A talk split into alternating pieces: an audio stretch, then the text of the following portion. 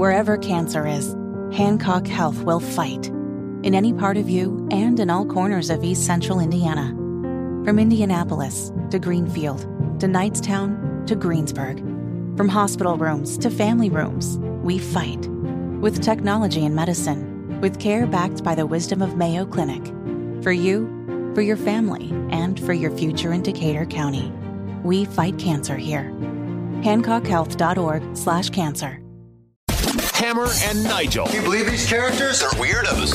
So let's rock it. The Hammer, the uh, the U.S. national debt is like somewhere over thirty-four trillion dollars. Our, our, you know, we'll be paying this off for generations. Our grandkids, grandkids, grandkids will still be dealing with this when we're long dead and gone. So, that being said, 34 trillion national debt. What's another 95 billion dollars in foreign aid between friends, huh?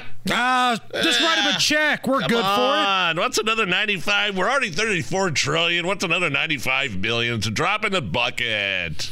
Well, I assume, Nige, that if we're going to be giving this money to everybody else, then we funded everything we need here in the United States, right? Oh no, no, no, no, no, no, no, oh. no, no. Oh. Chuck Schumer has been sitting on a standalone border security bill that the House passed, uh, or it was late last year. They're not going to do anything with that. And of course, they tried to. Uh, the Senate tried to put uh, the border security bill with foreign aid, and that was dead on arrival in the House. That was that was a joke. Well, there was ridiculous the bull crap yeah. buried in that bill. Yeah. So they took out the part that made sense by the way, in that bill, the border security for the southern border, and the Senate went ahead and passed the foreign aid bill for Taiwan, Israel, and yes, our good old party pals, Ukraine. Well, thank God that Ukraine's always been a long-time ally to the United States, and they've always had our back, and they've always been pro-freedom and pro-America. Well, thank know- God for that. I, I look. I, I was listening to Rob Kendall this morning, and he said something that resonated me. I'm so sick and tired of giving money to people who think they deserve it, who think they're entitled to it. I'm so sick and tired of people giving money that hate it, giving money to people that hate us. I'm so sick and tired of funding needless, endless wars. And this is exactly what this is. Well, Todd Young hates you Oh, because wow. Todd Young was one of 22 Republicans that put their old John Hancock of approval on this thing. well, at the behest of uh, their immortal leader, Mitch the Turtle McConnell. Turtle, Turtle, uh, Mitch McConnell, uh, Romney, uh, just some of your favorite cartoon pals that said, yeah, we need to make sure that Ukraine gets their money before we handle things here. Now, listen. I can listen to a debate about standalone bills, right? If you want a foreign aid bill separate from a bill that funds the border, all right, fine. But how about we work on our issues first? How about we work on things that need to be addressed here in America first before we rush to give Zelensky and Taiwan and Israel more funding? Even even this bill right here needed to be separated. Needed you can vote on each one individually, and uh, you know I feel like there's some people in the Senate who are like, look, we really need to get to funding to Israel. I don't like this Ukraine part, but I'm going to vote for this because it helps out our allies in Israel. Does Israel really need our help? By the way. Do they? They definitely don't need our military presence uh, in terms of quote boots on the ground. They don't need us. They don't want that. Um, they seem to be handling things just fine over there. But if somebody's passing out free money, Yes, they're going to take it. You're right, gonna right, take right, it. Sure. Good point. If. I go out to Monument Circle and there's somebody with a Joe Biden t shirt on and a Kamala Harris hat, I might not like him, but if he's passing out free money, my hand is extended. Okay. Uh, the United States, by the way, has already spent more than 100 billion dollars Oh. in aid for Ukraine since the war with Russia began. No audit, no oversight for this money to Ukraine, and no end in sight, no pathway to uh, any sort of win or no strategy whatsoever. It's just here's another 60 bill, and that's going to help. Is that supposed to put put Ukraine over the top? And I've said this before what cracks me up are these morons that feel like, well, if we don't give money to Ukraine, then Russia is going to take over Ukraine. And once they have Ukraine, it's on to World War III. Poland's next, then France, and next not- thing you know, no, American boots are on the ground. That is the dumbest thing I've ever heard. It's fear mongering from Chuck Schumer. He said exactly that more or less a couple of days ago. Right. And let's not get it twisted. Ukraine is not an ally to the United States. They never really have been. They don't really like us. When the United States and Iraq were kind of going back and forth, Ukraine was Team Saddam. Now, I get it. It's a different regime, different leadership, but let's not act like this is Great Britain or Israel, some big ally to the United States. The only ties to the United States that Ukraine has are the Biden family. And yeah. there's a lot of questions about that, to put it mildly. So this happened in the middle of the night. There was filibustering, lots of debate. And again, your senators from Indiana, Mike Braun was a no, and Todd Young was a yes. So let us know your thoughts. Hit us up on social media at Hammer and Nigel, Facebook, Twitter, Instagram. We got the live stream going in studio on YouTube. And I'm sure this is the end of it, right? The end of it. Now, first of all, let's let's, let's, let's all remember this has got to go to the House now, oh. where Mike Johnson, the Speaker of the House, has has not said what he said about the border security bill, which is dead on arrival, but it's not looking good in the House. So this is still got to get this is still got to get passed in the House. Oh no! And I thought you meant this is the end of funding for Ukraine. That's what I meant too. That's what I meant. Yeah, yeah. Because yeah. This is the it, drugs right? you're mean, using have really been powerful oh, lately. They just kicked in, baby. right before the show every day. Um. So while that's going on, and you've got Chuck Schumer cheerleading for more money to the Ukrainians. The Democrats are kind of in a little bit of damage control right now about Biden's mental issues. The tide is starting to turn. Now, for a lot of people, we've been seeing this for a while that Joe Biden's been losing his fastball, shaking hands with the air and speaking gibberish and calling on dead people in press conferences. We've all seen this for the last couple of years, but now it seems like even Democrats are starting to realize boy, this is a this is a major problem, and people are starting to realize it. So they're in damage control. Chuck Schumer, here he is, basically saying, "Hey." Biden's fine, nothing to see here. It's just Republican talking points. I talk to President Biden, you know, regularly, off sometimes several times in a week, or usually several times in a week. His mental acuity is great. It's fine. It's as sure. good as it's been over the years. Yep. I've been speaking to him for 30 years since we worked on the Brady bill and the assault weapons ban when I was a young congressman, um, and um, he's he's he's fine. All this right wing propaganda that his mental acuity has declined is wrong. He's going to win the election because he has a great record, because um, more and more Americans are seeing that record. What what record? What's he talking about? Horrible foreign policy? Inflation isn't getting any better with the latest numbers that just came out? There's record crime. Sure. There's record inflation. There's record numbers of people that have gone across the border Consumer during pri- his time as the president. Consumer price index, things, everything more expensive, everything more expensive. He even admitted it on the Super Bowl. That one, that one ad that run, the shrinkflation commercial. He admitted it. He's like things are more expensive, and yet uh, they're making you know companies are making things smaller. Well, it's because of the uh, inflation that you caused. Oh, Nudge, that's just Republican talking points. All that money you're spending at the grocery store, that's Republican talking points.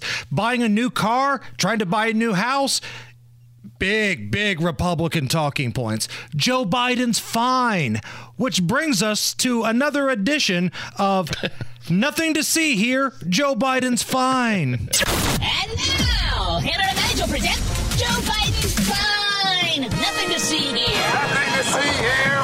Please, Pittsburgh. The best way to get something done, if you if it holds near and dear to you that you uh, um, like to be able to what was that? This is him. Joe Biden's fine. Nothing to see here. Nothing to see here. Anyway. He's fine. Oh, sure. Nothing to see here. Uh, it's Valentine's Eve Yeah. here in Central Indy. Fat Tuesday and Valentine's Eve. I forgot about Fat Tuesday. Oh yeah, oh yeah. Um, now, for those who might not have picked up that perfect gift for that special someone in your life, Right. Here at the Hammer and Nigel show, we've got some advice in case you are in that category of folks that may have forgot about Valentine's Day. This Valentine's Day, show her how much you don't care with a gift from CVS. Our wide selection of cards and candy are a great way to say, I forgot what today was, so I picked this garbage up on the way home from work. Yep. Don't forget to check out our assortment of stuffed animals.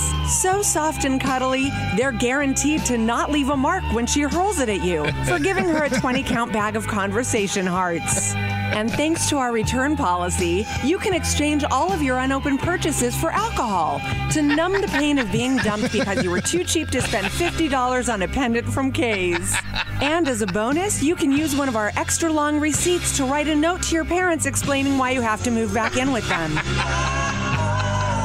CVS, we're here for your needs, your sad, desperate needs. I may have stopped by Walgreens on my way to work this morning. I can neither confirm nor deny that I may have been in that boat. And if you went to one of those stores this morning, I highly recommend you go to Diamonds Direct on the way home. Yeah. Life is so much more than a diagnosis. It's about sharing time with those you love, hanging with friends who lift you up, and experiencing all those moments that bring you joy. All hits, no skips. Learn more about Kisqali Ribociclib 200 milligrams at kisqali.com and talk to your doctor to see if Kisqali is right for you. So long live singing to the oldies, jamming out to something new, and everything in between.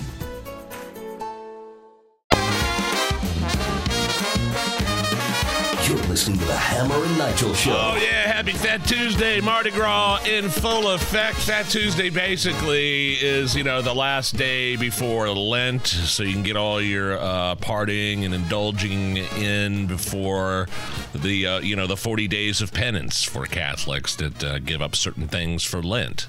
And I never really got into Fat Tuesday. It's just like another excuse for people to party, like Mardi Right. Gras. You know what I mean? Every Like- day is Fat Tuesday Yeah. here at the Hammer and Nigel show. right, right. But for um, you know staunch religious Catholics, you'll see you know them walking around with ashes on their forehead, and they give up you know alcohol, they give up sweets, Right. they give up steak, they give up you know for forty days. You're supposed to go without something you love. If you And see somebody with ash on their head tomorrow, don't tell them they've got a spot on their head. yeah, Like this is it happens know. every year. They know, but so Fat Tuesday is basically like, get it all in tonight because tomorrow it's a whole different ball game. When you were younger, Nige, in your 20s, single days, did you ever make it down to New Orleans at all? Never, never. No desire to go. Really hurt. it's kind of dirty down there and smelly. I'm not. Uh, It is. There's a lot of stench that comes from Wait, Mardi did Gras. you go? Did you go? I've been to New Orleans. I haven't been for Mardi Gras. Okay. I went down there um, for something else, but it never really was something I had on my bucket list. Like when I was in college, all my roommates, they were some hard partying, rowdy dudes. Sure. I was the calm. You know, voice of reason in that house. They would go down there on a whim's notice. We're going to Mardi Gras, and like, it was never really a thing for me. I'd rather go to the beach in Florida where the chicks are hotter in bikinis because the whole thing with Mardi Gras down in New Orleans is booze, beads, and boobies. But the boobies aren't necessarily ones you want to see. Well. And that's a problem. Like I would rather go see hot chicks at the beach and hit on them there than seeing Yeah. some big tub of lard lifting up her shirt for some beads on Bourbon Street. Hence Fat Tuesday. There you go. Which brings us to great moments in fat history. Oh, come on. Ladies and gentlemen, Joe Biden. But look, fat, look, here's the deal. Can't have Fat Tuesday without Look Fat. Here's the deal.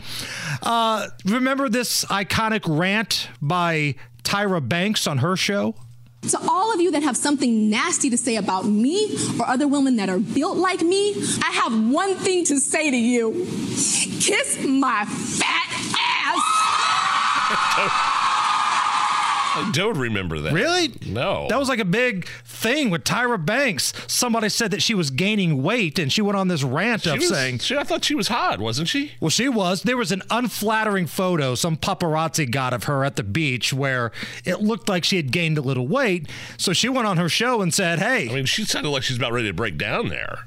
She does that. Okay. It was kind of her thing. All right. Uh, great moments in fat history during one of the great press conference rants of all time. Oklahoma State head coach Mike Gundy. If your child goes down the street and somebody makes fun of him because he dropped a pass in a pickup game or says he's fat, or says he's fat, I'm a man. I'm 40. One of the great rants of all time. And to wrap up this whole great moments and fat history and Fat Tuesday thing vibe that we've got going, here with a very special message is AI Donald Trump. In honor of Fat Tuesday, I'd like to give some shout outs to some of the fattest people I know, like Rosie O'Donnell. That fat pig makes me sick. Can you imagine the hell that her toilet seat sees on a daily basis? I hear that are making a sequel to Oppenheimer, but this one will be about Rosie just letting taco farts. I'd also like to wish a happy Fat Tuesday to Chris Christie. He's a two time failed presidential candidate, but the defending champion of the all you can eat buffet at Golden Corral. and lastly, happy Fat Tuesday to those fat bastards at the Hammer and Nigel show in Indianapolis. Hammer's ass has gotten so big over the last year it now requires a tax code. Oh, come on! How can someone lose that much weight and still be fat? Come on. As for Nigel, look at that double chin. Nigel's second chin is what the new Twister movie should be viewed on. Nigel may be fat, but he makes up for it by also being a lazy, red faced alcoholic. Happy Fat Tuesday, everyone. AI Donald Yeah, Trump bravo. with a Fat Tuesday message. It's the Hammer and Nigel show. You're listening to the Hammer and Nigel Show.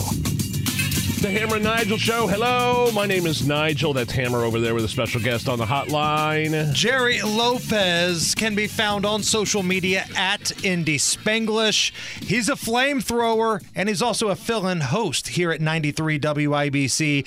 Jerry, let's get right into it. While most of us were sleeping through the night, there was action at Capitol Hill. The Senate passing forward the foreign aid bill with a lot of Republican support. Over 20 Republicans, including Indiana's Todd Young, giving two thumbs up at more U.S. tax dollars going to Ukraine, Israel, and Taiwan. Your thoughts?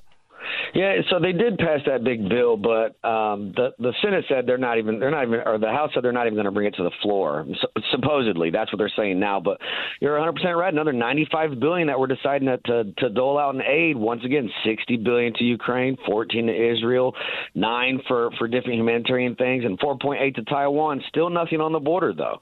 And this is the thing that, you know, I've been seeing on social media. There's a lot of people that are saying, well, the United States has to support their ally in Israel and they've got to support Taiwan and we've got to help the Ukrainian people fight the Russians. If you're somebody that feels like that, okay, that's fine. But I think the United States needs to deal with our own issues first. Come up, come up with a border bill standalone first, and then we can worry about being everybody's buddy after that. Does that make sense?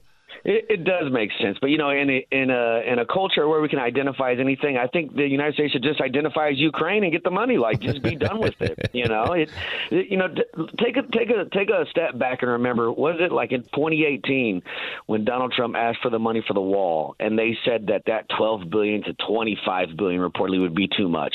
And here we are. We're handing out 95 billion. Uh, it, it feels like every couple years, every year, we're giving away money. It's a retainer basically going to Zelensky. And the thing that drives me nuts, like, and you know this, Jerry, you've been in the military, you were a, uh, you know, a communications guy. The people that say, well, if Russia takes that part of Ukraine over, they're just going to take over the rest of the world. That's laughable to me. Yeah, that's not happening. And also, there's a reason why we're doing the whole NATO thing, right? Now, Russia knows better than to invade a country that's in NATO because then we're obligated to back them up. That's part of the rules. I mean, Russia can barely win in Ukraine, although I think they are making progress slowly but surely. But I don't think uh, Putin has any plans to invade Poland or France or anything like that when they can barely hold their own uh, against Ukraine. Right. No, and I agree completely. I agree completely. And if they go after Poland or, or, one of the other countries, now now all the other members of NATO are required to step in and chip in. Right now, this has just been the, the U.S. doling out dollars to these countries. It, it's not only doling out dollars. It's uh, what's sixty billion going to do for Ukraine? And is this the end of it? I mean, there's no oversight. There's no audit. There is no this doesn't lead to a path to victory, I guess, is what I'm saying in Ukraine. No. 60 billion, not at all. No, I agree. And look, you'll see reports all over the media where there's misplaced funds and misplaced weapons, and we we have no account to your point, no accountability of this money, what it's being spent on, or what even happens to those things after the fact. And I can't stress this enough, and I feel like this gets left out of a lot of conversations. Ukraine is not an ally to the United States. The United States has no um, security interest, security, security interest, interest at all in this. To be honest, Ukraine was Team Saddam Hussein when the United States and Iraq were going back and forth. Now, I get it, it was a different era, different leadership, but let's not act like these guys are some big freedom loving red, white, and blue American flag wavers. Well, I agree with that, but I also challenge anybody listening to this to go ahead and Google the bio labs that have been found in Ukraine, and we'll figure out who really has an interest in this. Right? Like this, this is this is more than mm. than just money laundering. This could be money laundering at its highest level. This could be protection of bio labs. This could be a lot of things, but the last thing it's about is really Russian uh, aggression. And what's with the money to Taiwan? I mean, the last time I saw the official policy of the United States is one nation China, right? And and I don't know. And I heard Rob Kendall talking about this earlier this morning on Kendall and Casey. The, why is Taiwan getting our dollars?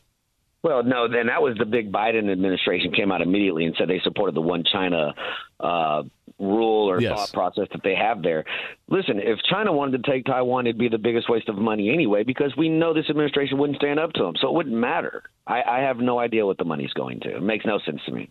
Jerry Lopez is our guest here on the Hammer and Nigel show. So, Kamala Harris said she's ready to serve. she's ready to lead in the event that Joe Biden finally checks into the old folks' home, Jerry. yeah, that's laughable. I mean, the only person that she could serve is Willie Brown, and I don't know if he's still around. Oh, boy. Oh, all right. We're I off mean, and so, rolling here on a Tuesday. yeah, We're rolling. That's about it. Well, she, I mean, she can, serve, she can serve Willie. That's about it. But I mean, isn't are we talking about our borders? Are that's correct. The, the border has been the worst part of this whole administration. What is she really serving? She's not even doing her own job right. And listen, I don't have a camera that is inside of the DNC headquarters, but I'm willing to bet there's a pretty good game of leapfrog going on over there. All of these different Democrats ready to jump over Kamala Harris to the front of the line if and maybe when Joe Biden says, I'm out of here? Well, that leapfrog game is going to be the second game in the White House Olympics because the first game's hot potato. Nobody wants to earn any or hold on to anything this administration has done, whether it's immigration, whether it's inflation, whether it's anything. Not not one single person in this administration is taking responsibility for anything. Hell, the the the one guy, the Secretary of Defense, went to the hospital and he's like, "That's not my fault. I don't. My bad." yeah. Like, it, it, nobody is taking yeah. accountability for anything. Do you think Biden makes it to the election?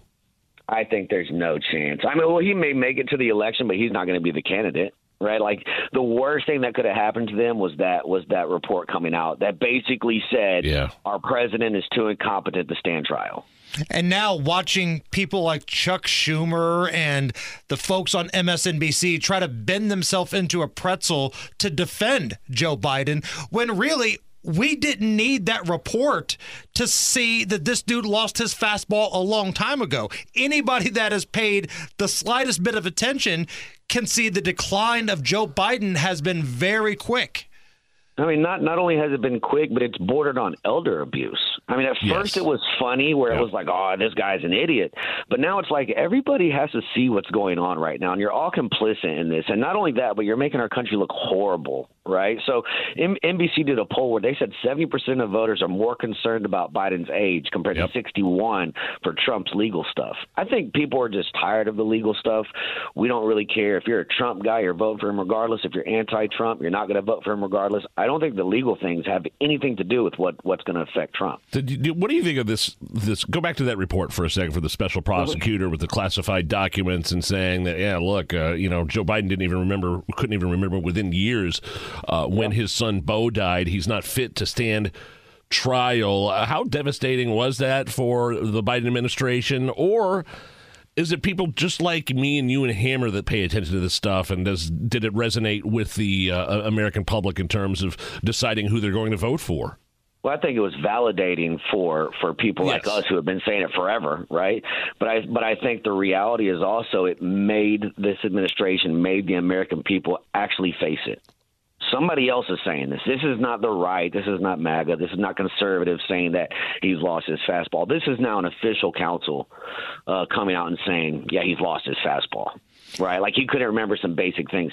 One of the things that gets lost in this whole process is where they lo- where they said Biden lost uh, highly sensitive uh, documentation, vacation in the Hamptons yeah. in like 2010. So this is TSSCI. This is the kind of clearance I had as a as a, as a counterterrorism analyst. It stands for top secret, com- uh, secret or special compartmentalized information.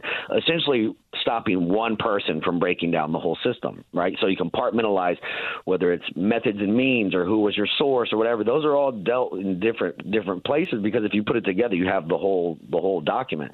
They're saying he's losing that stuff. Wow. Like that's wow. big deal stuff. That's about as high as it gets right there. We're not talking about secret information. This is higher than top secret. This has a special classification.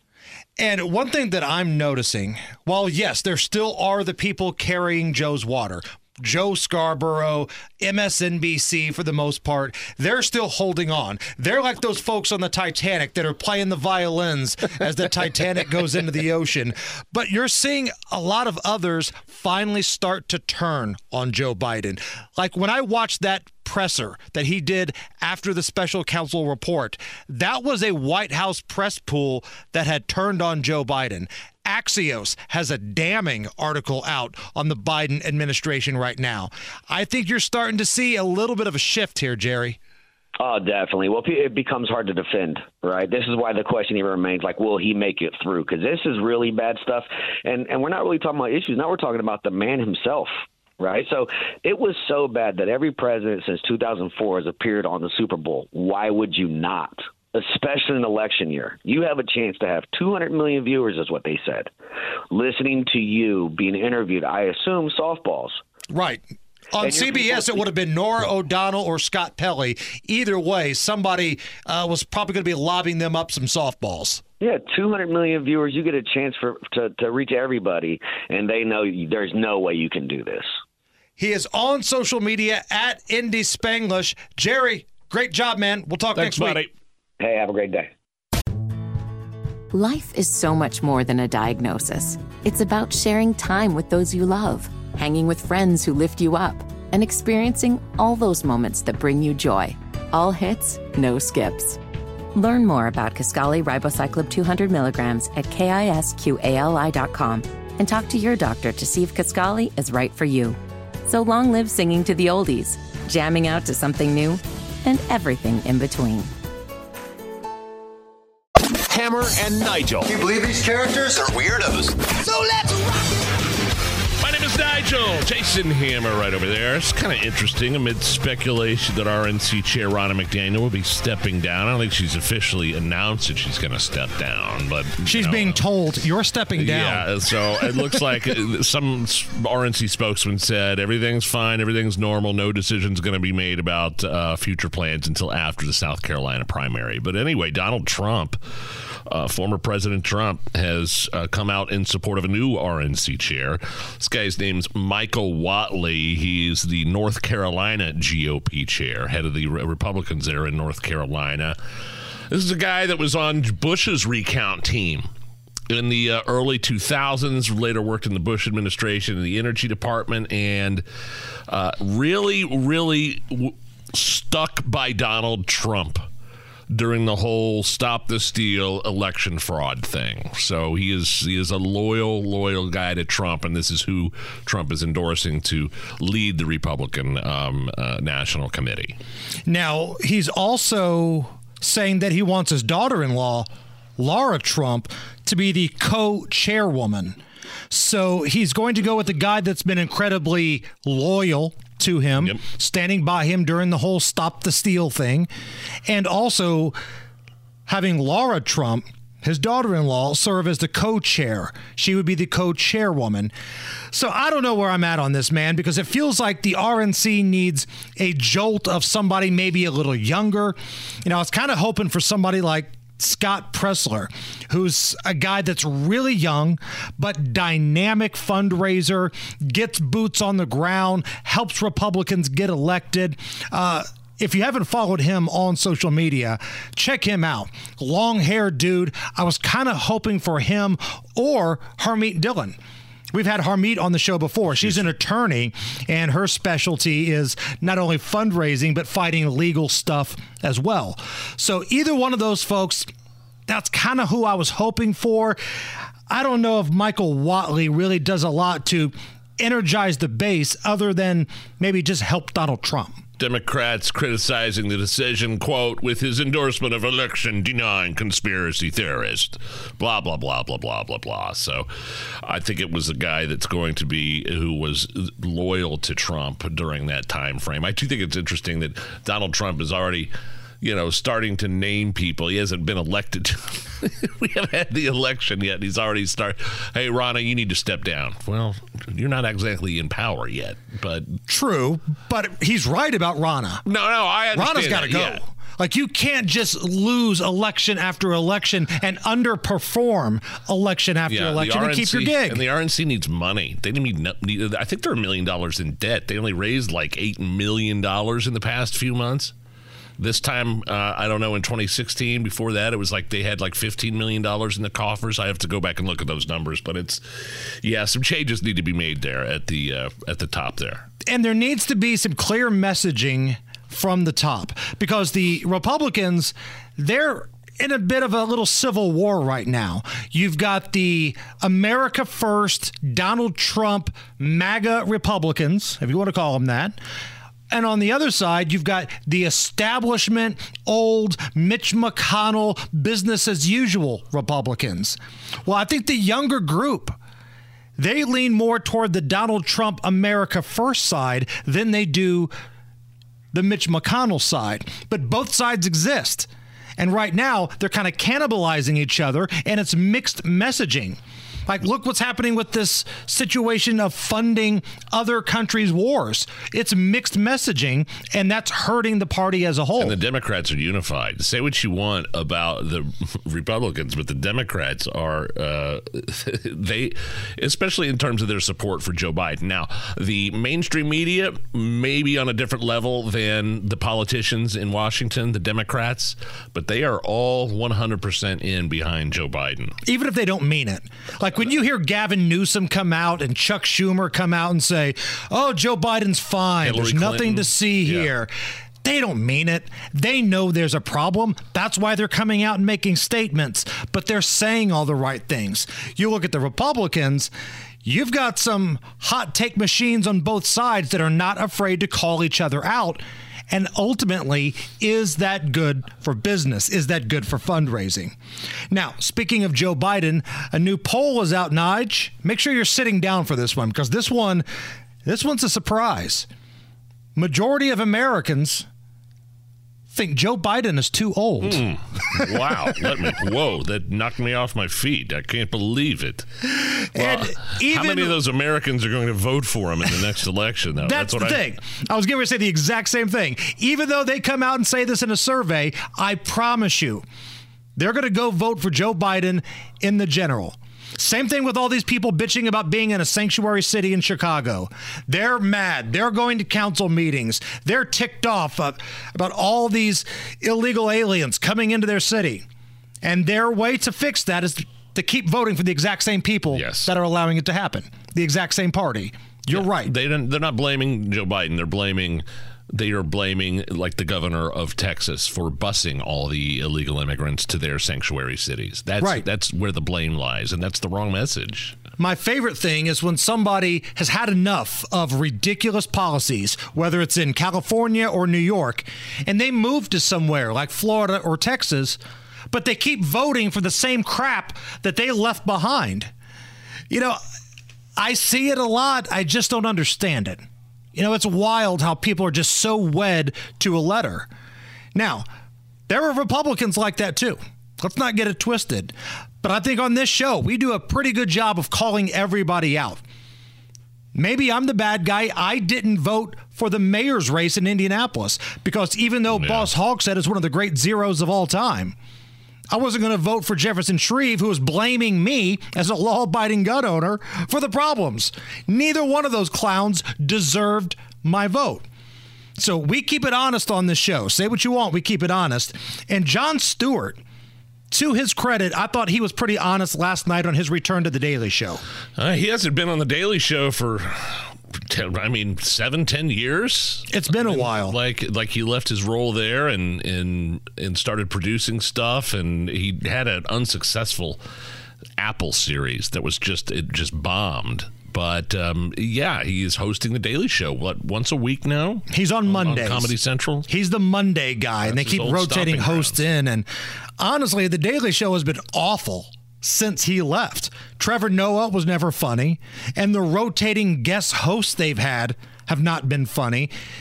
Jon Stewart's a lefty, but at least he will call out some folks on his own side of the Well, aisle. you remember he was on Colbert maybe last year, Stephen Colbert, or I think it was last year, and really called into question the origins of COVID. He's like, "Yeah, I'm thinking it probably came from a lab, not a wet market." He made a whole joke of it, a whole bit of it. It was really, it was pretty funny actually, and Right. It was pretty controversial. So last night on his return to The Daily Show, Jon Stewart was making fun of how old and decrepit Joe Biden looks because Biden turned down that Super Bowl interview and instead decided to do some cringeworthy video on TikTok. Yeah, it was brutal. Oh, it looked horrible. Super Bowl was on Sunday, and the president was offered a chance, as per tradition, to do an interview where millions and millions of people could see him competently and clearly lay out his 2024 agenda. Or he could just turn that down and do what this is. The Biden Harris campaign joined TikTok over the weekend. The first video was released during the Super Bowl, and it shows President Biden answering questions related to the big game. Game or halftime show? Game. Jason Kelce or Travis Kelce? Mama Kelce, makes great chocolate chip cookies.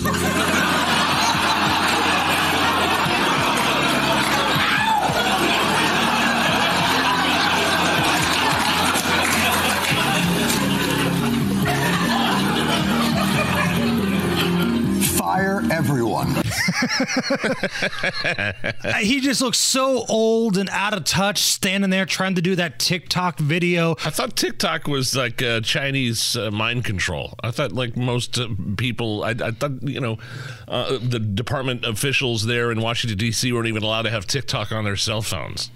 Well, knowing what we know about Joe Biden, he probably downloaded that himself. They've got the Chinese spyware set up in his office. The same dude that let the spy balloon just cross the country. You don't think he wasn't going to download TikTok? Hell no, he was going to let that happen. Hammer and Nigel presents is It depends upon what the meaning of the word is. Is This Anything? All right, let's rock and roll. Hammer, how do we play? Is this anything? I am going to run some stories by you. You will break down all of the information and give us a verdict. Is the story anything or not? So, Dolly Parton, America's sweetheart, Dolly Parton, spoke out about Elle King's drunken performance at the Oh, Grand Ole Opry during a tribute to Dolly about a month or two ago. Here is Dolly talking about how everyone should forgive and forget when it comes to Elle King's drunken performance at the Grand Ole Opry. Elle is really a great artist. She's a great girl. And she's been going through a lot of hard things lately. And she just had a little too much to drink. So let's just forgive that and forget it and move on because she felt worse than anybody ever could. Okay, before I comment, uh, let's go back a few weeks when Elle King was hammered at Dolly Parton's Grand Ole Opry celebration live on stage. This is what You ain't getting your money back. I'll tell you one thing. I'll, I'll tell you one thing is true.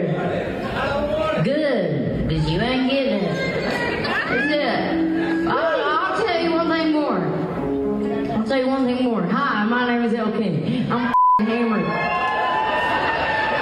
effing hammered. We're celebrating Dolly's birthday the good old fashioned way. Yeah, yeah, go, go ahead and go ahead. What? Pharaoh. I'm celebrating Dolly's embarrassing. birthday. We celebrating Dolly's birthday with the bottle. I'll celebrate a birthday in one way or two. Elle, let's give him one of yours. How about that? I don't know. Go ahead. Why don't you give me this? Let me Up there see. If I- I'll tell you one thing. I can barely play another person's song. Let me see if I can play one of mine. Imagine uh, being too drunk for Nashville. I mean, you're celebrating Dolly Parton's birthday. She's an American country music icon, and you're up there slurring and d- drunk and cursing. And you know, I heard some of her performances, and it was just awful. And and for Dolly Parton to come out and say, "Hey, let's all forgive her. She's having a rough go of it." Fine, I'm fine with that. I think that's something. I think that's big of Dolly. I don't think there's anything else she would have said. Uh, I don't care either way. and I'm not an Elle King fan, but I think it's big of Dolly to say, look, this is a young artist and they made a mistake and she's going through a rough time. So everybody just forget about it. I think she canceled a bunch of dates after that too. Elle King did. Right. Well, people were returning their tickets. They didn't want to go because they thought it was disrespectful to Dolly Parton. Yeah. Like, if you want to make Uh, a was- living on the Nashville circuit, you don't do that to Dolly No. Parton. That's a no no. Is this anything? Kanye West walked through an airport with his wife. He posted this video to let you know how he feels about people making comments about him posting pics of his wife. Yo, I just want to tell everybody I posted my wife three times on purpose. so what I'm saying is, I delivered the album. Then people still in my comments talking about why are you posting your wife? Cause she make me happy. That's why y'all happy with the music. Cause I'm happy. You understand? So don't never say nothing negative. If you don't like my page and don't like what I'm posting, go. F- yourself. Oh. Seriously. Leave me, leave the king alone. I don't care, bro. I'm gonna post my wife as much as I want. Go post your wife on your Instagram. Well, look, I mean, say what you want about Kanye West. I think he's kind of a kook. I definitely uh, understand where people are coming from when they call him anti-Semitic and some of the comments he said. But uh, his new album has reached number one. He's uncancelable. I mean, he's it's number one on the charts. So, yeah, people are making fun of him about posting too many pictures of his wife uh, on Instagram. I mean, that's what you do on Instagram. I mean, that's isn't that what the point is? I mean, But is it also, hey, I'm not with Kim Kardashian anymore, but look who I'm with now? Yeah. That's really Yeah, what that's I think it is. point. I didn't think about that. So anyway, this brings us to great moments in Kanye West history. Oh, okay. Here's Kanye being confronted by a TMZ reporter about his wife, his aforementioned wife, and how uh, he's kind of keeping her under wraps, stifling her, silencing her, so to speak.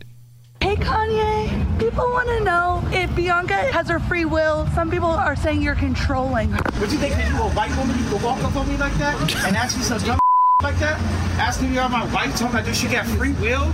Are you crazy? You insane? This is America. You got free will? You working for TMZ company? I'm a legend. You understand that? I'm here to support Charlie Wilson. You come ask me some dumb about my wife. That's my wife. You understand what I'm saying? No, tell me. Was it wrong for you to ask me? Was that wrong or right? I'm sorry, Kanye. I just need my phone. No, no, grabbed the answer the question. from her. I'm supposed to answer your questions. Answer that question. I got okay, your we phone got now. it. We got They it. We got it. We got it. Total overreaction from Kanye West. Great moments in Kanye West history. Hammer. How about when Kanye West stormed the stage in 2009 at the MTV Awards after Taylor Swift won the big award? Yo, Taylor.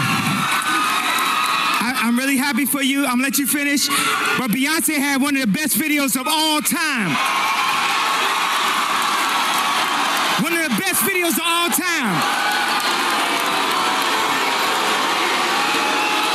I mean, no, she didn't because Taylor won the award, and you went up there and stole the show. and grabbed the microphone and got booed. I'm going to let you finish in a minute. Uh, if I was Taylor Swift, I know she was much younger back then, probably intimidated by Kanye West. I would not have given him that microphone. No, screw you. Nowadays, she would just send the Swifties at him. Yeah.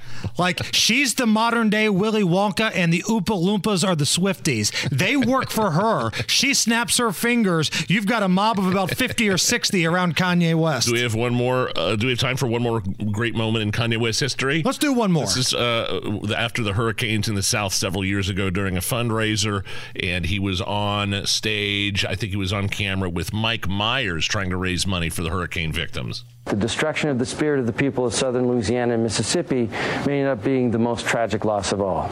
George Bush doesn't care about black people. oh, great moments. Oh, in Kanye West history. Wow.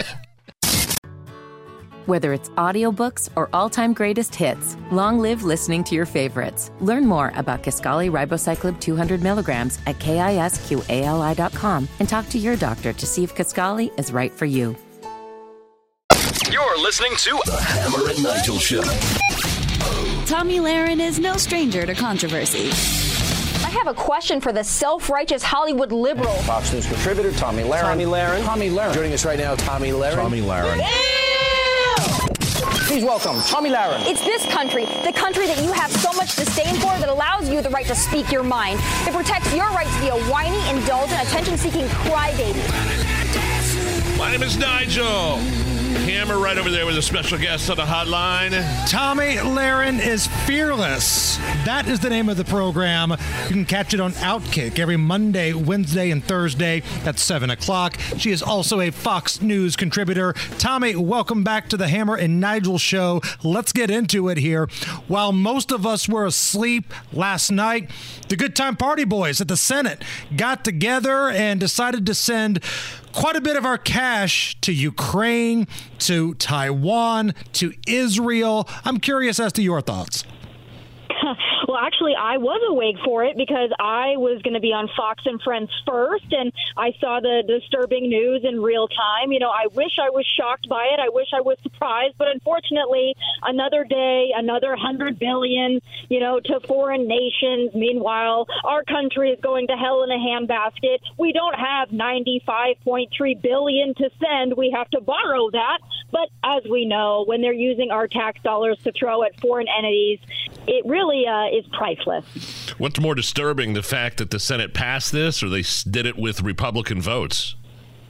Yeah, 22 Republican votes to be uh, exact on that. And also, two of those votes to senators from my home state of South Dakota, one of the hmm. reddest states in the nation. And we have not one, but two of our senators as a part of that 22 who sold us down the river.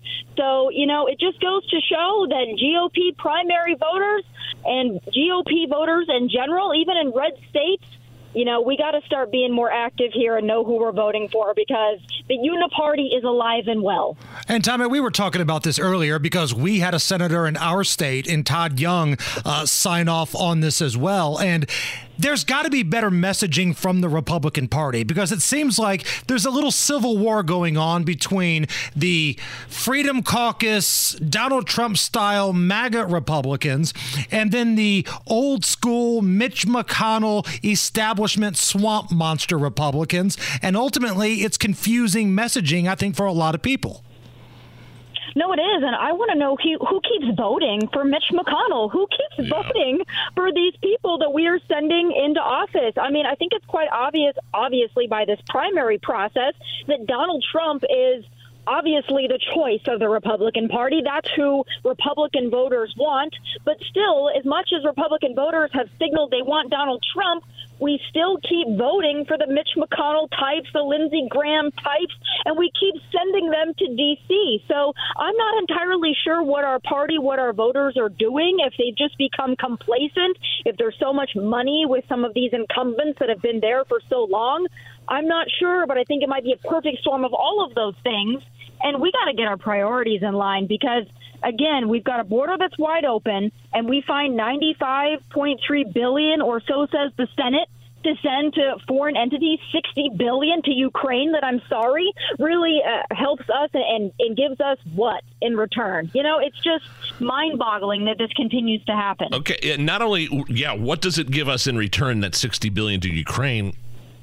Is that the end of it? What does that do for Ukraine? Is that going to put them over the top? Is that going to make them beat the Russians 60 billion? Is this, you know, I, I, I see, you know, especially with no audits and no oversight, where is the pathway to a win here for Ukraine? 60 billion, here you go. What's that going to, that's a drop in the bucket, Tomi.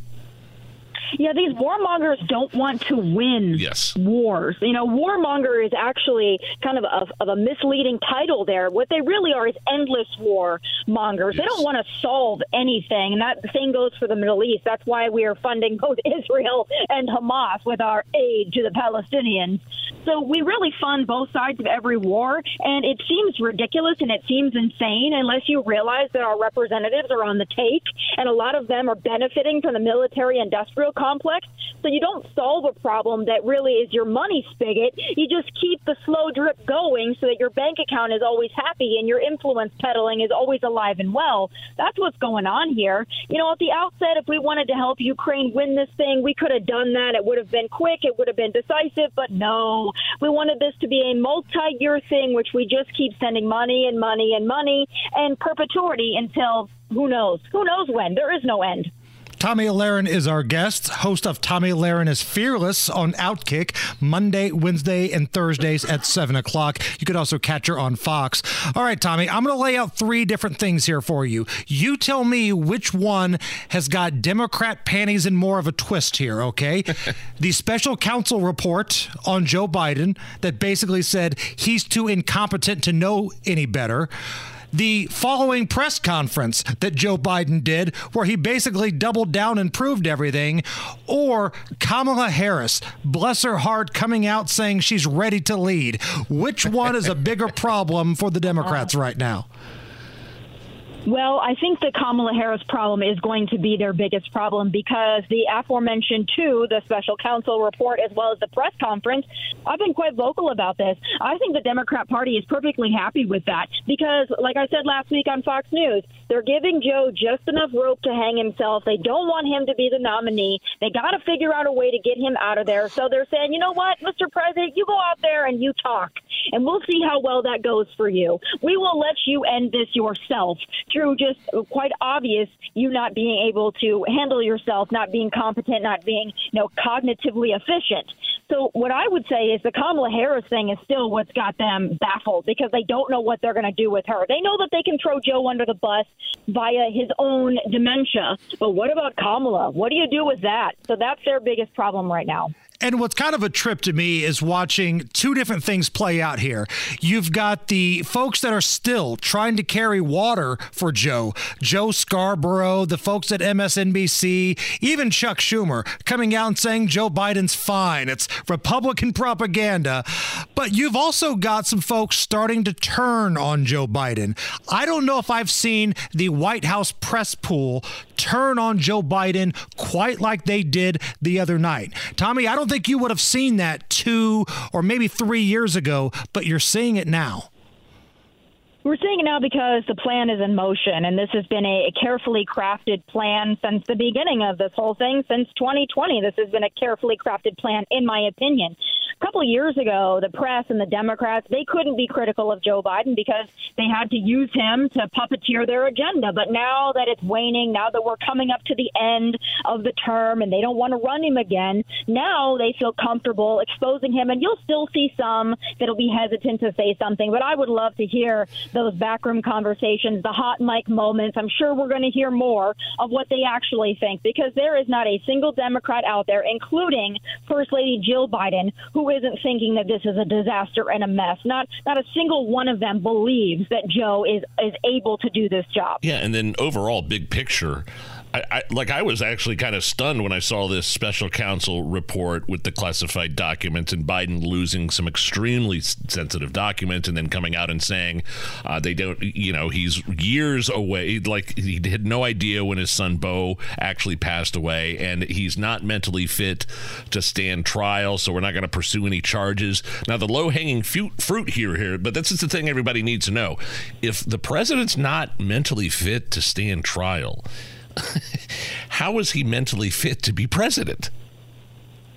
Oh, exactly. And I think that that's the, the biggest point here. Yes. And it's quite obvious to all of us. But I think that's how they're going to get Joe out, to be honest with you. I think that's how Democrats are going to play this. They're going to come to Joe and they're going to say, listen, there's a lot of things here. It's not just the classified documents, it's also the influence peddling and the Hunter Biden. We just had the, you know, of course, the Bobulinski testimony mm-hmm. today. I think that the DNC, the powers that be, the Obama shadow government, they're going to go to Joe and say, hey, listen, either you're going to be in hot water legally or you're just going to back out because you're cognitively failing. That's your choice here, buddy. And I think to preserve himself and his family and his fortune, I think he's going to decide to step back and not run come November. That's that's what I'm thinking is going to happen here. Tomi, last thing before we let you go here. How was your Super Bowl plans? Did did you have a food spread? Did you have people over? Are you a Super Bowl party kind of gal or do you just watch it at home, chill out and have some drinks and just soak it all in? I got to be honest with you, I'm not a football fan. So I was waiting for the Super Bowl to be over so that the Taylor Swift coverage would end and also baseball season to begin. So for me, it really was just a countdown. Um, I right. didn't stay awake to even watch the full thing. I, I saw too much Taylor Swift stuff. And, and I like Taylor Swift. Don't get me wrong, I like her, but I don't like football. I don't like the nonstop coverage of Taylor. I'm happy that hopefully both of those are over for a while. And now we can welcome baseball season with no Taylor Swift in sight. I didn't know if like young Tomi Lahren used to run around listening to Usher songs, you know, at UNLV or South Dakota, and if that, you know, brought some feelings back or something. Oh, I love Usher. I think I think Usher did a great job. I tweeted it out. I thought Rihanna did better. I'm sorry. I thought she had oh. a better performance, but but Usher did a good job. And you know what? I felt really bad for Usher Usher because he brought out Alicia Keys, he brought out Ludacris, he brought out all these folks, Lil Jon, and still completely overshadowed by Taylor Swift. Poor guy. His moment smashed. Tomi Lahren is fearless. Monday, Wednesday, and Thursday, seven o'clock at Outkick.com. Follow her on social media. Tomi, thank you so much. Awesome as always. We'll talk again soon. Thank you, guys. Talk soon. It's the Hammer and Nigel show.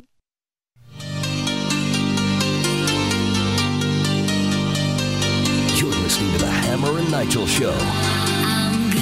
Be listening for our interview with the uh, new chief of police for IMPD, Chris Bailey. That's coming up a little bit after uh, 5:30. Looking forward to talking to him, talking about some of the new, you know, maybe some of the changes, what's going on, what he plans to do differently. Is the I mean, that's a high profile position uh, in this city as chief of police in a, in a, in a big city, Hammer.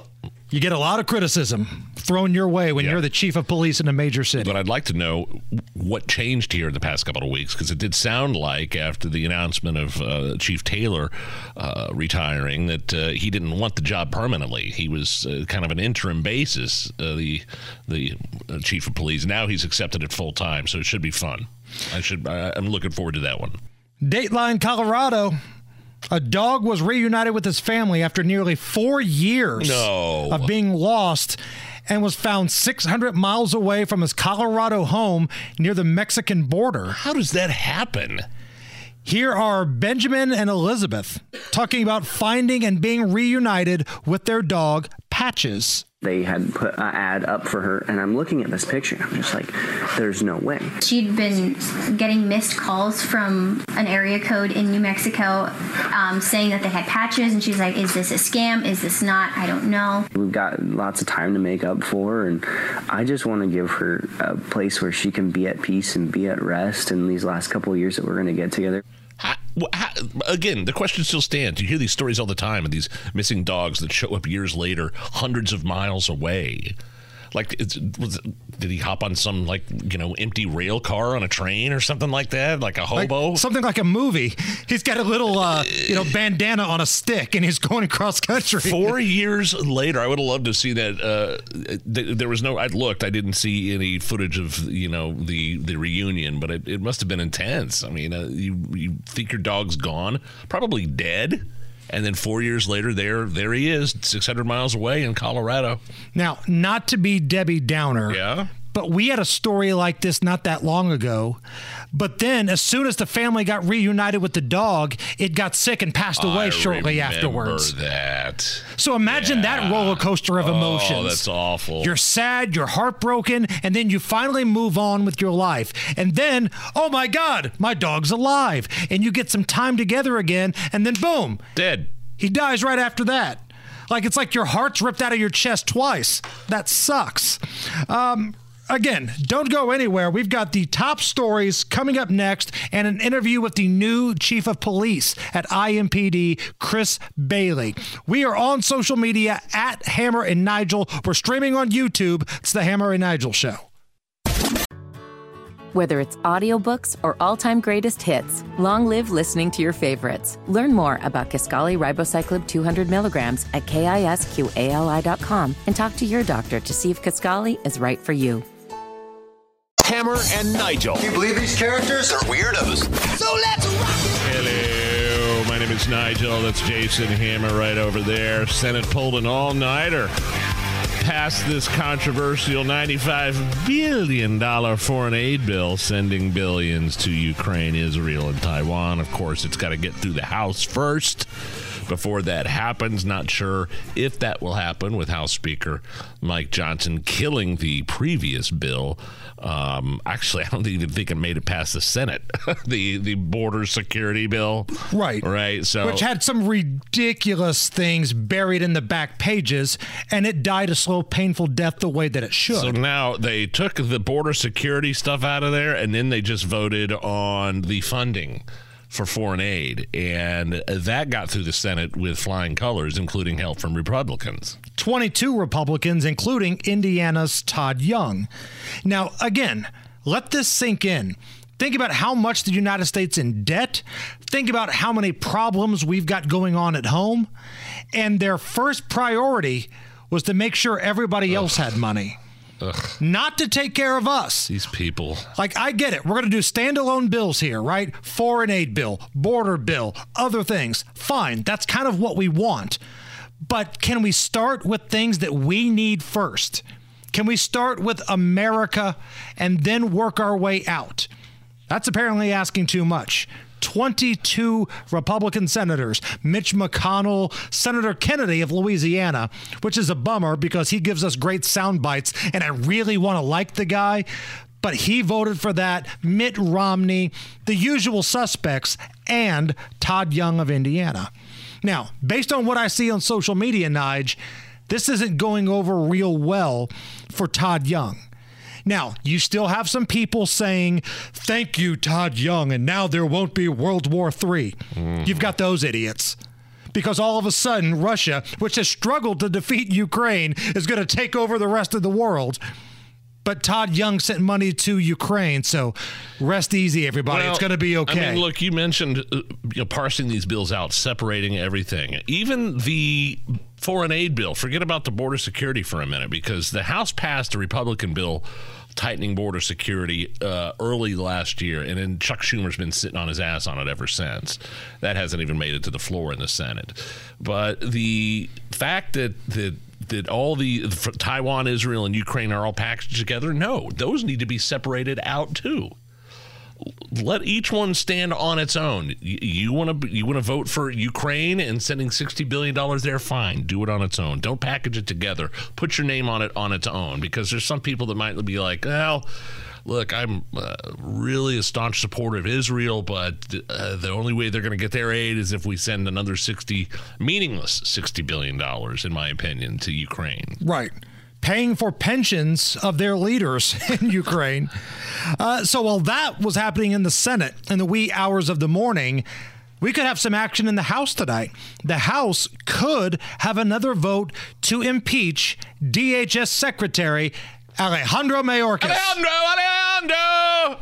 Steve Scalise is back from his uh, cancer treatments, and his one vote could be the one that puts it over the top for the Republicans. They tried this last week without Scalise, and they had just enough folks getting squirrely. Yeah, it got tied. It was tied, I believe. Right. Yeah. And Mayorkas kept his job.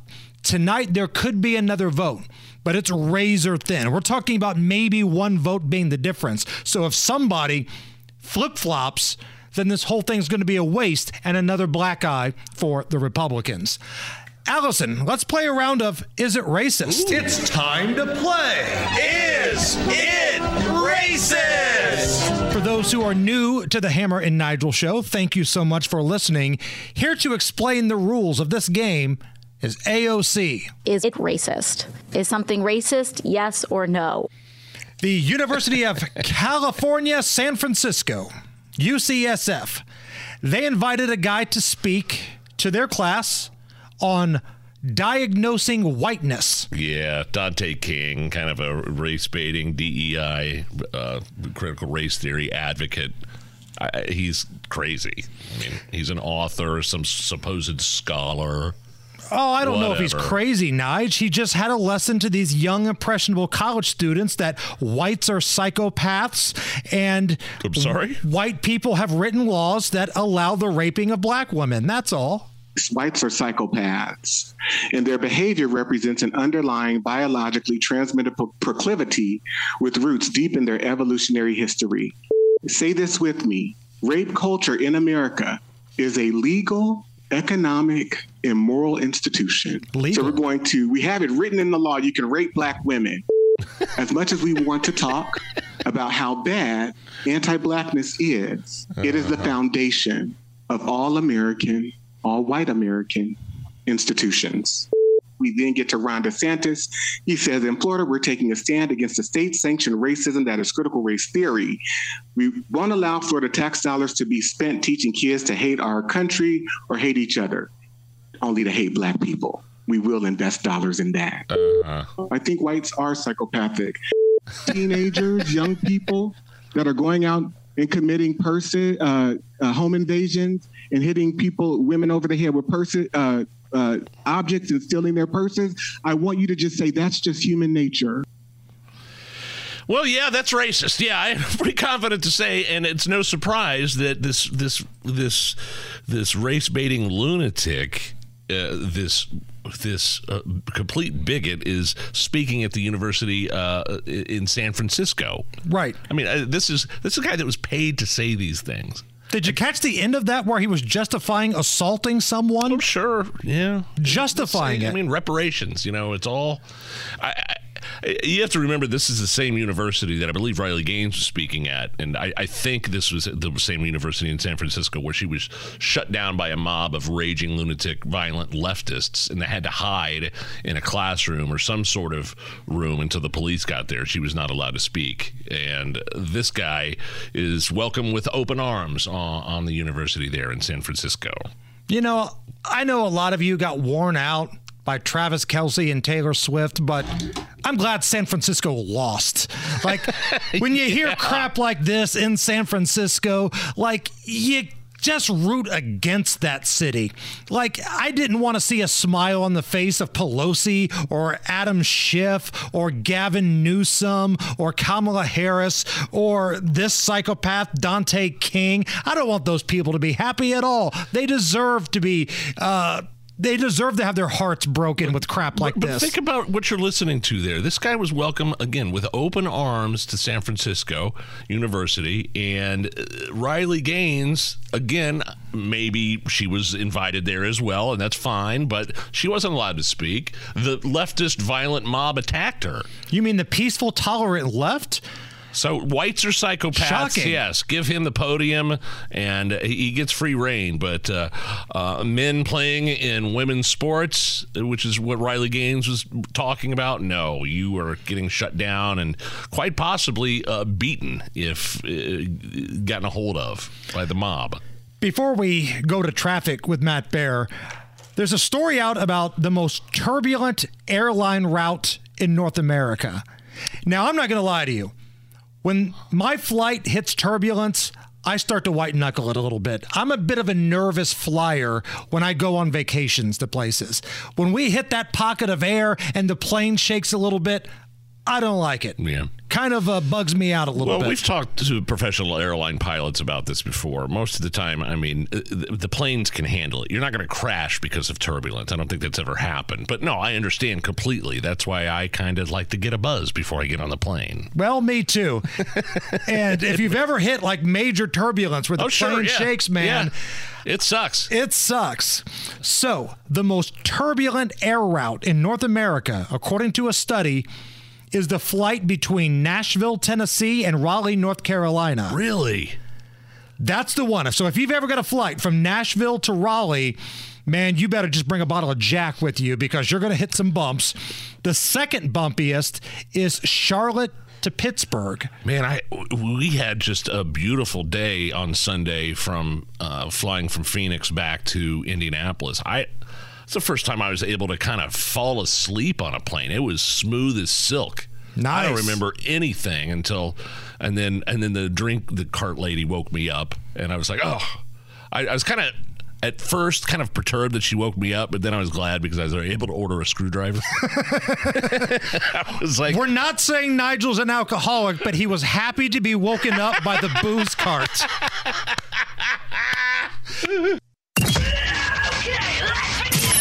really okay with this? Are you okay? Everything's gonna be okay.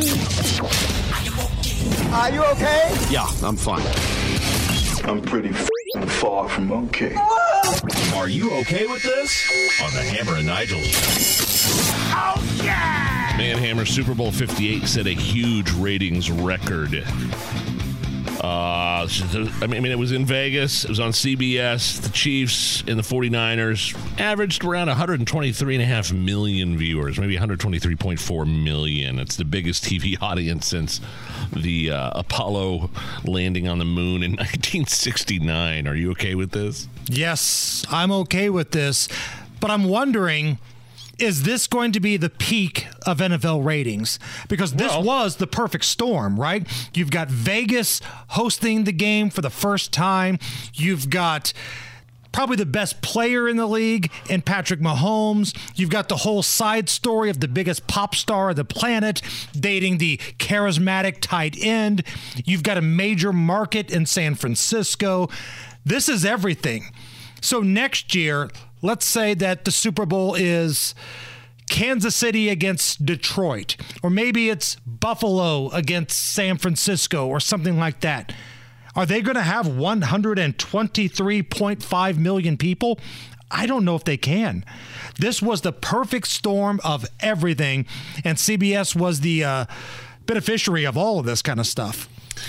Well, look, I mean, last year it was a record 115 million people last year watched the Super Bowl, and that was a record. So you're telling me that you don't think they can go above 123 and a half?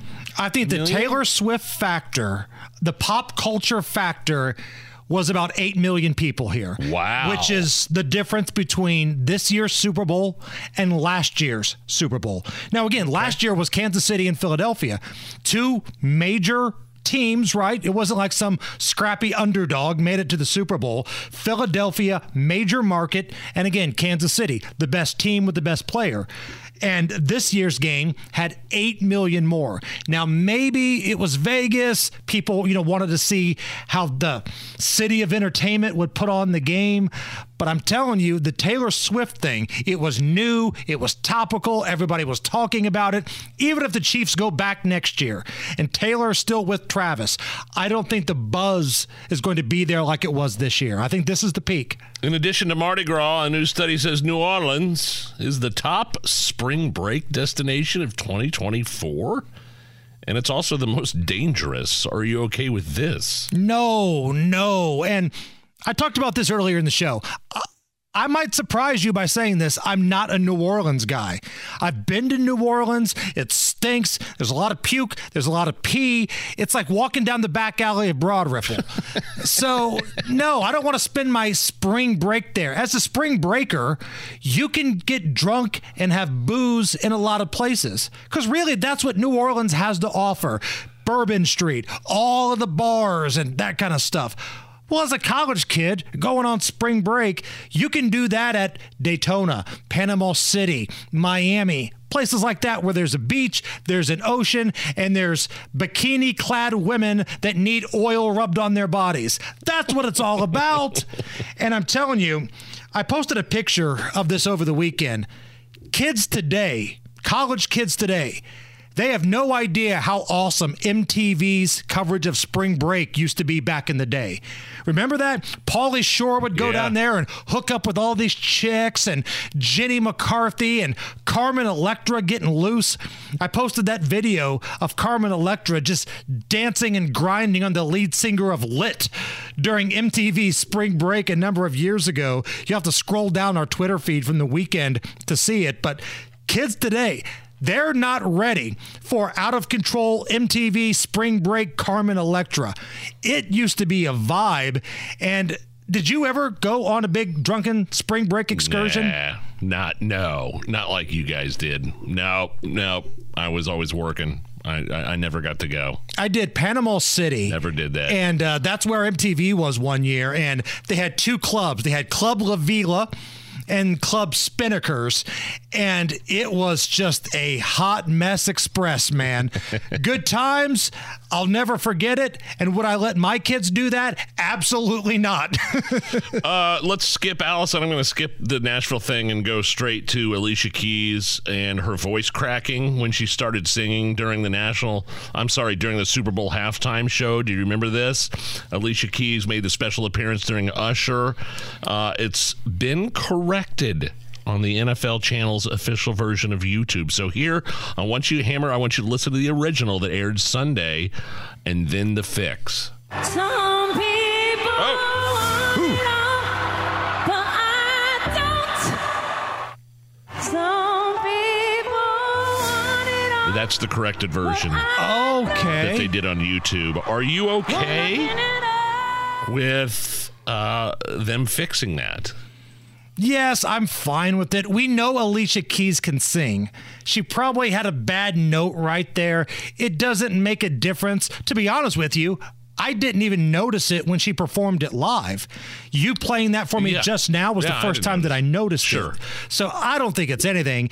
If you really want my attention, talk about Usher grinding up on Alicia Keys. Because if I'm Alicia Keys' husband, which is a guy by the name of Swizz Beatz, he's like a rapper. Ah, Swizz Beatz, of course. I've got a little problem with Usher getting a little handsy with my wife up there in front of what was it, 123.4 million people.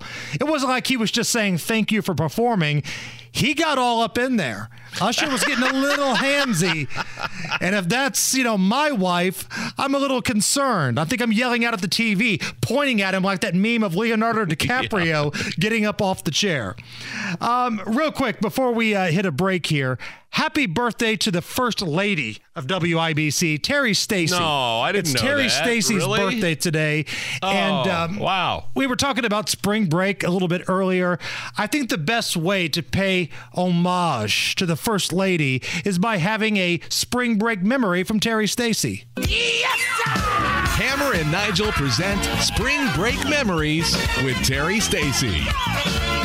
Back in 1986, I went on spring break in beautiful Miami, and I actually made out with Don Johnson from Miami Vice. Uh, okay, it, it wasn't actually Don Johnson, it was Don from Don's Guns. Spring Break Memories with Terry Stacy. Happy birthday. Happy birthday, Terry Stacy.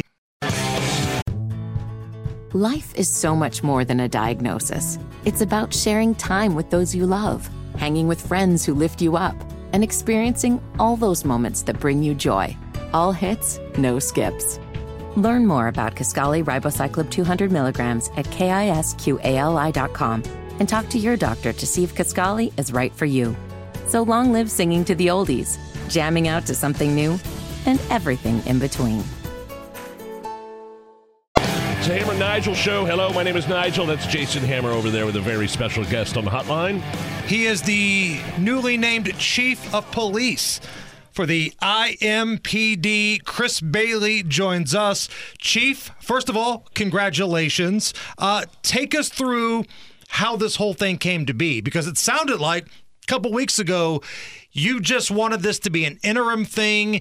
You didn't want the gig. At least that's how it came off. And now you're the guy in charge of all of this. How did we get to this point? Well, first of all, thanks for having me on uh, this morning. Or this morning, this afternoon, guys. I haven't slept all night, so it's, I bet. Uh, I bet it's been busy. It's a little bit different. So, yeah, I you know when I my my kids are very active and um, uh, travel sports and other things, and at the end of the day, I didn't want them to be burdened. Especially my daughter is 15 years. You know how you teenage being a teenager now is very tough. And then you Sure. add in the fact that your dad's getting talked about and scrutinized every day. I didn't want that to be a problem for her. So I just said, you know what? Yeah, I've, I've had a good run. Um, you know, I'll, I'll find a place on the agency to keep doing the work that I, I think is important and help transition to whomever the next chief is. So I told the mayor that I appreciate it, but uh, maybe look for someone else. And then on a on a trip down to to, to Louisville for volleyball, um, my daughter asked me about it. It was just her and I, and she laid on some pretty thick wisdom for a 15 year old. Um, and she basically told me I was dumb without saying those words, I guess. Uh, and that uh, she, she, I think she would have been disappointed if I didn't. And so, you know, and then after spending four weeks as the interim and hearing the, the feedback that I'm getting from community members and our officers, I, I asked the mayor last week if, if there was still an option that, that I would reconsider it. And I totally understand that because I've got teenagers as well, and they're active just like yours. And although our jobs are different, we still get scrutiny. So take me through what that conversation was like a little bit because my oldest son, he's kind of going down the same path that I am. He understands that criticism is part of the game here. Like, is she really aware of what's about to come when you're named the chief of police in a major city? You know, I don't. I don't think that uh, you know before before our conversation. I'm not really sure, but I, I walked through that, and you know, I was saying exactly what she said was something similar to like I don't watch the news. Nobody I know watch the news. Only old people watch the news, and I don't care what old people think.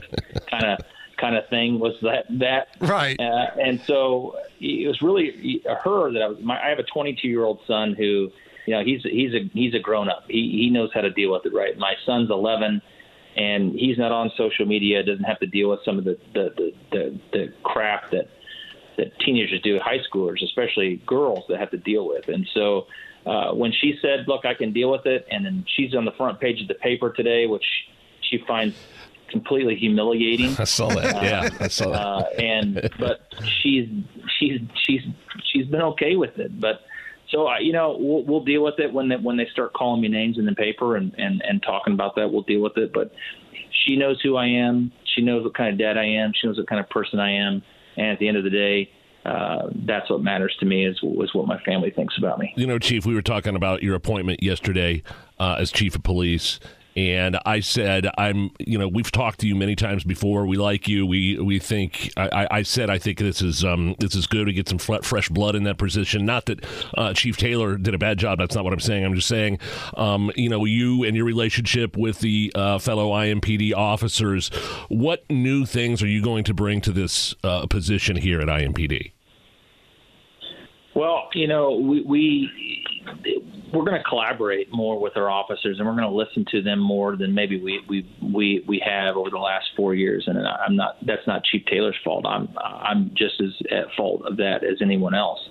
Um, but we were so uh, ingrained in dealing with the issues that that have manifested themselves over the last four years that that I think that we lost uh, a little bit of, of of the you know what we should be supporting our cops. We lost a little bit of that, and I, and, and think the community owns some of that. I think our elected officials own some of that, and we certainly do as executives in the police department. And now we have to fix that. Uh, if we're going to maintain the great cops that we have and and bring more officers into this department, then we have to show them that we care about them, that we support them. Um, and that doesn't mean that we don't hold them accountable. It doesn't mean we don't have policies and we don't stick to those things and, and do the right thing from our community and meet community expectations. But it does mean when they're right, supporting them and showing them that they're right and telling them that they're right. And it means giving them what they need to do their job better and safer so that our community is safer. Chief, one of the things that I hear from my friends and family that work in law enforcement is it's frustrating arresting the same people over and over again. And we've talked about the, you know, revolving door of the justice system in Central Indy for a while. Are you the guy that might have to have some of these tough conversations with the prosecutor's office or the mayor's office? Does that responsibility fall onto you now? I think that that that, that in my position that I have a role to play in in talking about where we can get better as a whole in the community in the criminal justice system. You know, the very first part of this spoke, this wheel of criminal justice is law enforcement. And what I've been telling our officers is that you have to do your job well. If we're going to get charges filed, then you have to do the, the right investigation. You have to collect the right evidence. You have to ask the right questions uh, in order to give the prosecutor the ability to file those charges. And then we have to, to beyond that, we have to make sure that we're prepared for trial and that we give the judge and our jury the right information to do, to do to, to convict. But um, yeah, so I think that I have a role to play in, in voicing our concerns when we see uh, that there are issues in other parts of the system. I, am not a I'm not a guy that uh, that that finds a lot of value in publicly shaming some of our of our partners. I just I, I feel like I I can have those conversations behind closed doors and be open, honest, and and and tell them my feelings on on you know where that where maybe they they they miss the expectations of our department and our and our officers. I'm not afraid to have those conversations. And I think that we're going to have some of those conversations here real soon with, with our partners hmm. about specifically about bond uh, and about bail. No one wants someone who to sit in jail on a low level crime or misdemeanor who can't afford to get out of jail. But those individuals who victimize somebody with a weapon over and over, over again, or who use a gun uh, to terrify and rob someone else, there needs to be a message that that behavior is unacceptable and that there's going to be accountability for that. The new chief of police, uh, Chris Bailey, here for IMPD on the Hammer and Nigel show. What were you able to learn from your predecessor? You got pretty big shoes to fill. I mean, um, uh, Chief Randall Taylor, uh, you were his assistant for a number of years. Tell me some of the things specifically you were able to glean uh, from watching him lead. He, he he is the most patient man that I've ever uh, been had the honor of working around. Is like there's the rest of us are running around on this second floor, their hair's on hair on fire, or upset or angry. He's he, he is that calm, steadying force that just says, "Yeah, yeah, I'm going to think about this. I'm going to ponder it." And then you know he always has that wise advice that was driven and, and by his faith uh, and you know, I've always I always respected about, that about him. I never saw him angry, not one time in four years. Not one single time can I recall a time wow. where I saw him angry, and I can't say that about myself. I mean, frankly, I just can't. And but I'd go down there, I'd stomp down the hallway like a four year old, go in there, right, right, and I'd you know I'd start to you know pontificate about whatever my feelings were. And you know, I, after about 30 seconds of watching him stare at me and say, "You need to settle down," without saying it, uh, you know, I, I calmed down and we come to you know logical conclusion about whatever I was throwing a tantrum about. Well, Chief, it's a big weekend here in Indy. Uh, basically, you know into the fire, so to speak. You're the new chief of police, and the NBA All Star Games coming to town. Lots of tourism, a lot of big celebrities and parties. Uh, what does this weekend's plan look like for you guys? Well, I will tell you that no one plans for events better than, than, than Indianapolis, and no one deals with them better than Indianapolis Metropolitan Police Department. And we've got great partners at, at the local level, the state level, and the federal level that are going to help make sure that we do everything that we can uh, to keep those visitors, residents, business owners, operators, fans safe uh, this weekend. We want everybody to have a great time and want them to enjoy all the all the festivities that they can. We want them to come downtown We want them to enjoy themselves. We want them to be responsible. We want them to treat each other with respect. Leave your guns at home, please. We've seen too many times how these simple conflicts and you mix booze in it, uh, and then you have something terrible happen. And you know, I'm not. Uh, yeah, we're we're as ready as we can be. Uh, you know, we're going to have uh, lots of officers, over 200 plus every single day visible and invisible. We're going to use technology. We're also deploying officers and extra officers in areas across the city where we see parties that are popping up at, at bars and places in Broad Ripple or strip malls. Uh, we're monitoring Airbnb for particular issues or, or those long, those short-term rental companies. I shouldn't say Airbnb, but short-term rental companies. Our nuisance abatement teams will be out business neighborhood services will be out to try to mitigate and shut these things down when they seem to be out of control or operating illegally. Well, Chief, congratulations. Uh, we're looking forward to uh, a great weekend here in Indy, and then moving forward, your leadership of the IMPD. And as always, tell your officers they've got support from the Hammer and Nigel show, and we thank you for your time. Thank you. I appreciate the support and happy to come on anytime. It's the Hammer and Nigel show. And we have got a lewd, nude dude in the news. Here's another lewd, nude dude in the news. Dateline, Nashville, Tennessee.